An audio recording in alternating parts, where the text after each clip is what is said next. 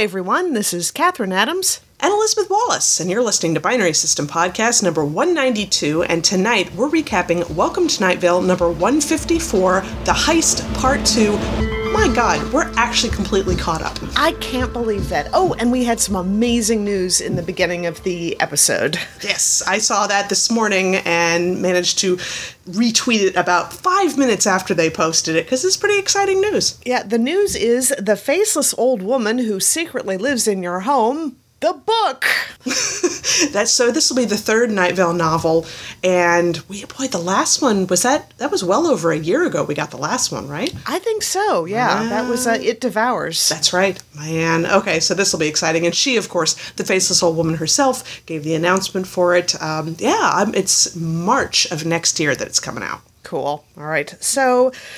We start out the episode with Cecil announcing that the secret police have announced that there are no new leads about the robbery that happened at the last bank of Night Vale, but they do have some more details about what happened during the robbery.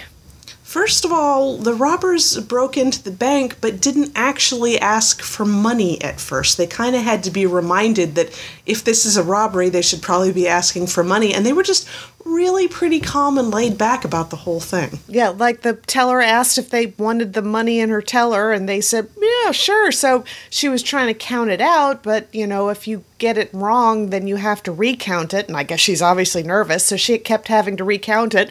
Robbers were totally chill. Yeah, and one of the patrons who was in the bank at the time handed them the wallet, and they're like, Why are you giving us this? And he's like, because it's a robbery. Don't you want the wallet? They're like, oh, yeah, cool, that's cool, yeah. And you know what? The entire time they're describing all this, there is no mention of what was going on with Steve until the very end.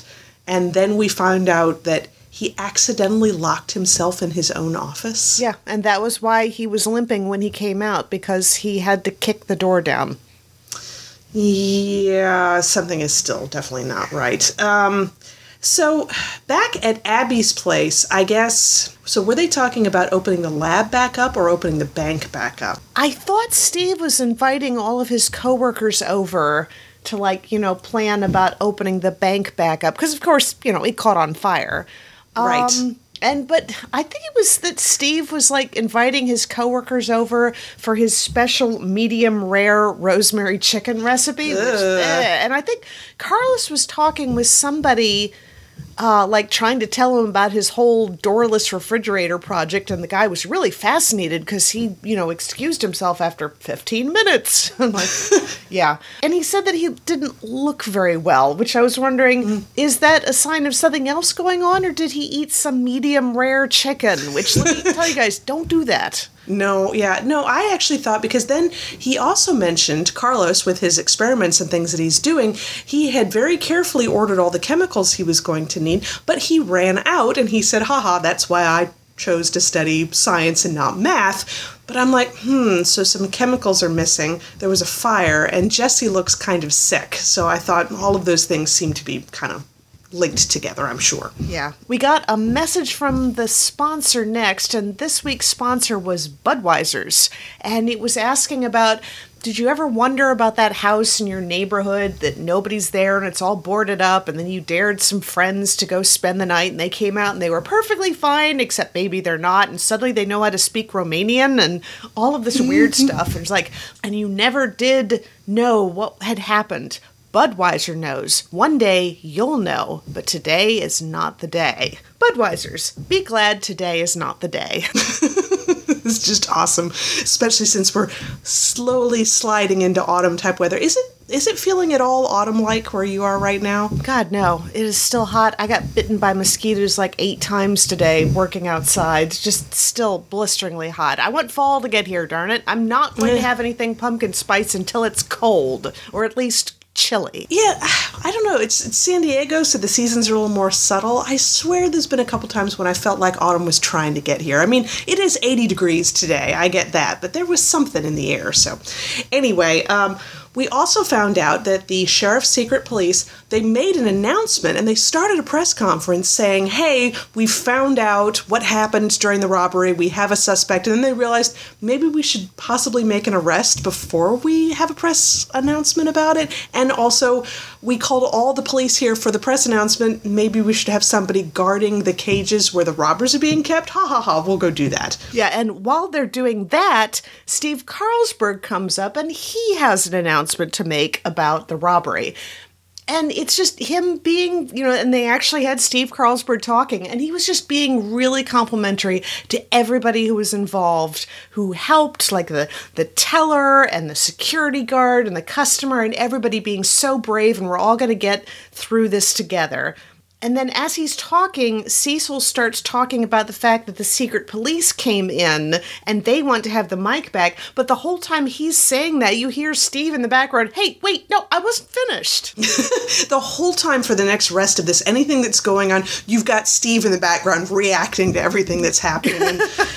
The sheriff's secret police finally cut him off and they said, yes, we have a suspect and we are now arresting him. We are arresting Steve Carlsberg. You hear Steve in the background, what? Wait, hang on. And they feel that it is absolutely an open and shut case. Steve is the only person who has the combination to that safe, and also the things he's been spending money on lately prove that he stole all the money out of the vault. Yeah, except for the fact that they're saying that he bought a house using the proceeds from the robbery, and everyone's pointing out he bought that house weeks ago. How did he do that? And they they pull out this cardboard cutout of an advertisement for signing up for a mortgage, and they say a mortgage allows people to buy something and pay for it later. And just like, wait a minute, but I have a mortgage. It's totally normal. And then the police start talking about, and he also bought this fancy new car for his stepdaughter that had all these special little gadgets in it. He was just flaunting his money, and everyone's like She's in a wheelchair. This is stuff that she needed in order to drive. Yeah, if it wasn't bad enough that they're threatening Steve Carlsberg, you know, when Cecil made that comment about a mortgage is perfectly fine. I have a mortgage. They're like, well, maybe we'll arrest you next. And I'm like, oh, Sam, what are you doing? Why are you threatening Cecil's family and then threatening Cecil? This never works out well. Yeah, and it gets worse though because Cecil called his sister Abby, and of course, she's really upset about all that. And she said, you know, she's upset that her husband got arrested and the police came around and they talked to everybody. And Cecil said, okay, well, I will talk to Carlos when he gets home later. And she said, no, you're not, they're not finished questioning Carlos. They took him to the police office to finish questioning. You're like, oh Yeah. crap, the secret police is now even more out of control than they usually are. Yeah, plus, you know, bad enough that they threatened Steve, that they threatened him, but now they're taking Carlos away. Oh, it's on. This is not going to end out well for Sam, but yeah, um, in between all of that, we did have the weather, but um, I don't know that I thought it was it was nice. It's just not really my style of music, kind of a loungy, bluesy, jazzy, electronic kind of thing. Yeah, I think that sums it up perfectly. What was the uh, artist and the title? It was only one star by Anne. That's all they say, just Anne. Um, it was fine. You know, nothing. that's unfortunately that's our damning with faint praise. It was fine. It was fine. It was okay. Yeah, it was fine. Um, yeah, so we ended the episode in a hurry after that news about Carlos. You know that Cecil is running out to go and do something drastic at this point. So I love the fact that they're not afraid to do like more than a two-parter. Like, Well, they will just mm-hmm. continue this story on. So tune back in two weeks from now to find out what the hell happened. Hopefully, unless they make this a four-parter. I liked the fact that the proverb at the end of the episode this time was that gum you like is out of style again. And I'm like, oh, Twin Peaks reference. That's awesome. And you still haven't finished watching Twin Peaks: The Return, have you? No, I remember mentioning that to you at one point. I'm like, I still haven't finished watching it. You're like, it won't do you a damn bit of good when you do. And I'm like, eh, it's pretty fair, you'll, guess. you'll be exactly as confused after. In fact, you'll probably be even more confused, which, in a way, is kind of an incentive to watch it because, boy, does it ever get confusing. Yeah, the one I ended on was that one kind of artsy black and white one with the nuclear explosion. I'm like, Boy, I got finished with that. Everybody was talking about that after that one came out. What the Boy. hell? I mean, Twin Peaks is pretty crazy and doesn't make a lot of sense, but no, seriously, this episode made no sense whatsoever. I'll watch it eventually, but. Okay, all right. Speaking of things that I actually did finish up, I got caught up with The Good Place. How much of that have you watched? Just the first episode. Oh, you know what? It's so.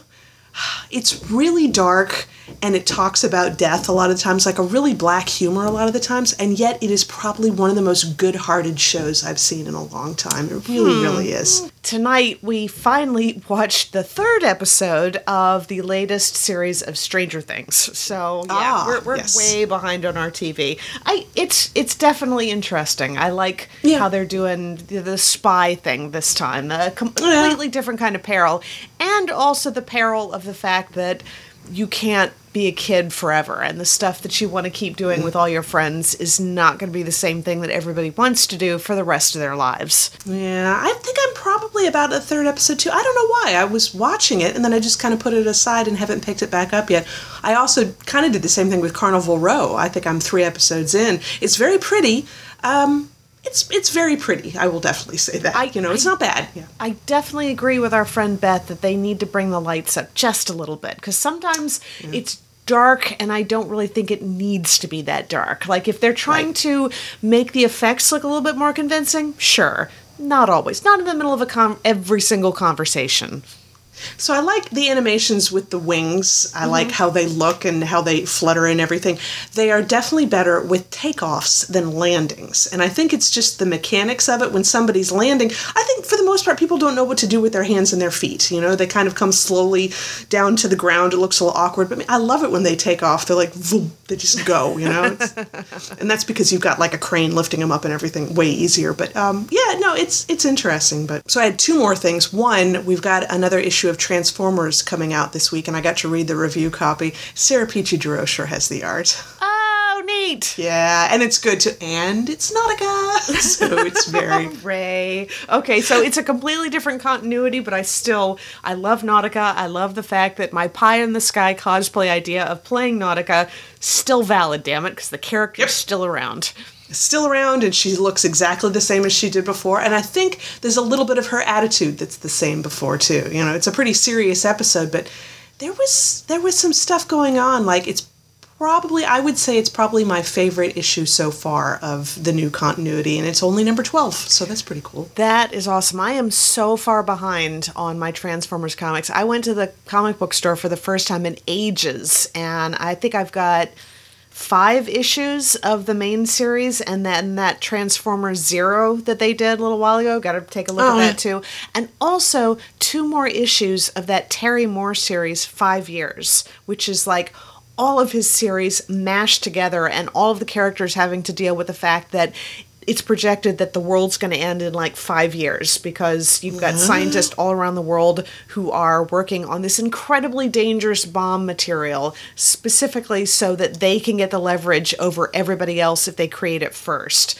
Um, and I'm still not sure what I think about this series. It is just so much. So many characters, all with their own backstories. I cannot think that this is a series that's going to work for anybody other than people who have read all the other series, which yeah. I think there are a lot of people who have. So it's probably going to be really successful. It's just, this is not something you want to jump into if you want to learn a little bit more about Terry Moore's series because you will be lost. Yeah, I think the only thing of his that I've read from beginning to end was the Motor Girl one, and I would love to see more of that going on. But yeah, I've never really read much of Strangers in Paradise. Oh so man, I think God, that was one of the reasons why I was so worried when he started up Strangers in Paradise again and then moved on to this.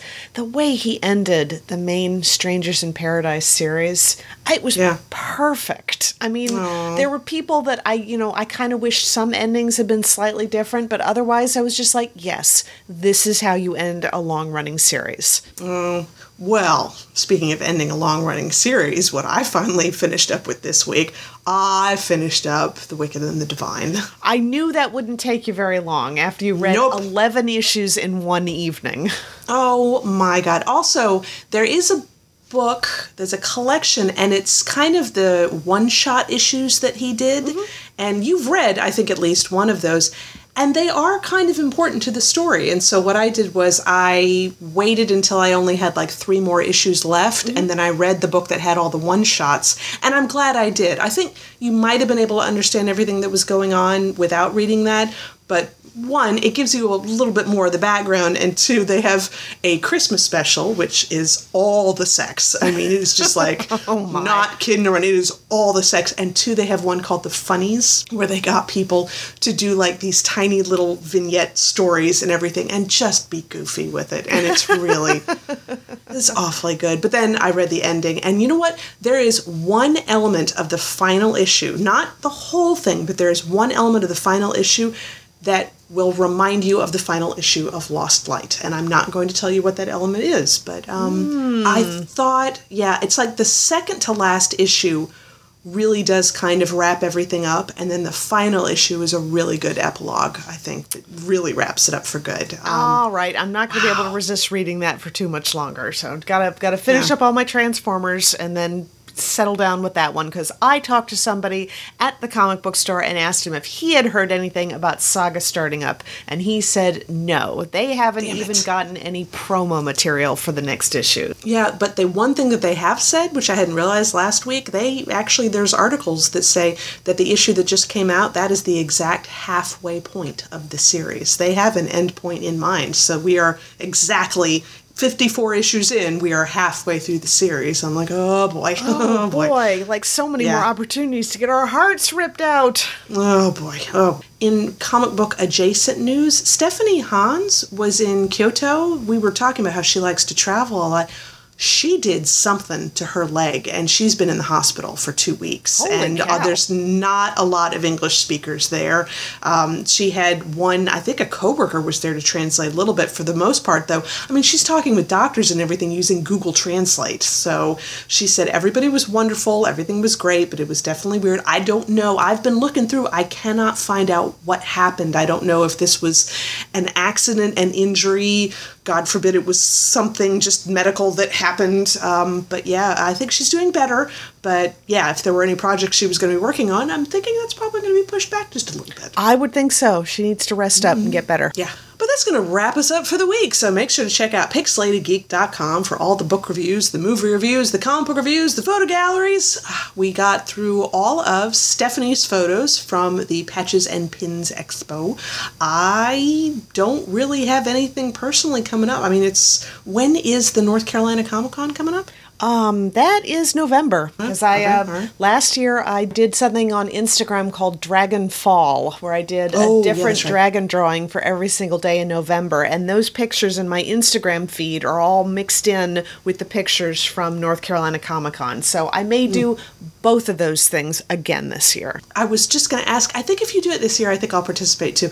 I, you know, they've got um, what is it? Um, the one that goes on in October. What's that one called? Oh. Inktober. That's what it is. Inktober, Inktober. yes. Yeah, that says. I've never done that one, but I've always wanted to do. mm, mm, I don't. I don't have any problem with doing that one. It's just the idea of doing one that's all dragons really appeals to me. So I may have to do that one. And I'm going to be looking around to see if I can find another fall themed 30 days one so we can do some new drawings. Very nice. Yes. So I've got a press pass request for you and Nathan for the North Carolina Comic Con. I also have a press pass request in for Natasha, who's going to LA Comic Con. So convention season never really ends oh, when you get Oh, no, right down to it. No, of course not. I'm sure there's probably like tons of Christmas themed conventions we could go to if we felt like doing that. Except Nathan's really against that kind of thing, isn't he? He doesn't really feel like giving Christmas much of his time. I don't think. Right. Well, that's I'll, I'll be politic about that and say no. He would he would not be okay with that. I don't think.